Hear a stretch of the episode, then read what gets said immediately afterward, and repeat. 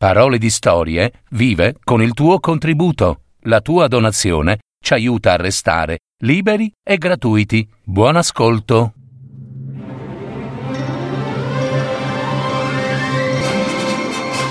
Fiabe, favole, racconti, leggende. Adattamento e messa in voce di Gaetano Marino. www.paroledistorie.net Come l'uccellino marrone diventò pettirosso la notte di Natale.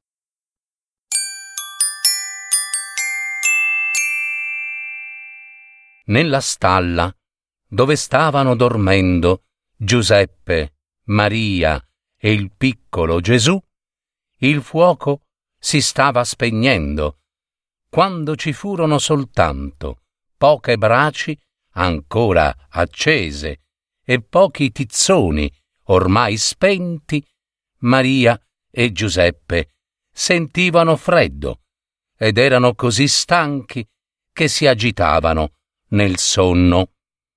Nella stalla c'era un altro ospite, un uccellino, tutto tutto marrone. Era entrato nella stalla quando la fiamma era ancora viva. Aveva visto il piccolo Gesù e i suoi genitori ed era rimasto tanto tanto contento che non si sarebbe allontanato da lì, da lì proprio per nessun motivo. Quando anche le ultime braci stavano per spegnersi, pensò al freddo che avrebbe patito il bambino, quel bambin Gesù, messo a dormire sulla paglia della mangiatoia. Spiccò il volo e si posò su un coccio di pietra accanto all'ultima brace. L'uccellino marrone cominciò a battere, battere le ali, battere, battere le ali, facendo aria sui tizzoni perché riprendessero ad ardere. Il piccolo petto bruno dell'uccellino si scaldò e diventò quasi quasi rosso per il calore che proveniva dal fuoco, ma l'uccellino non abbandonò comunque il suo posto.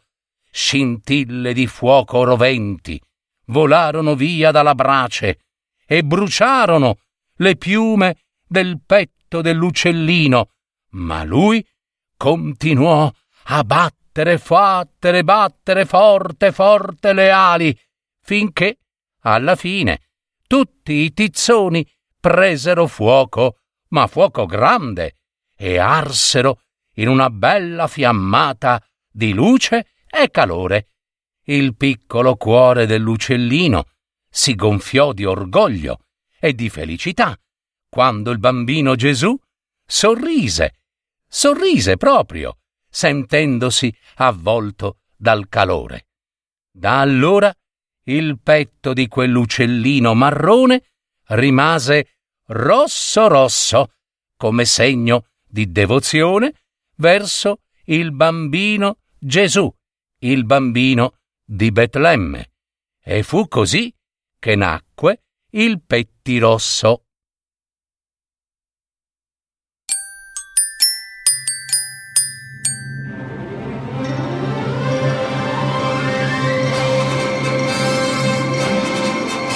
Avete ascoltato Parole di storie, fiabe, favole, racconti, leggende, adattamento e messa in voce di Gaetano Marino.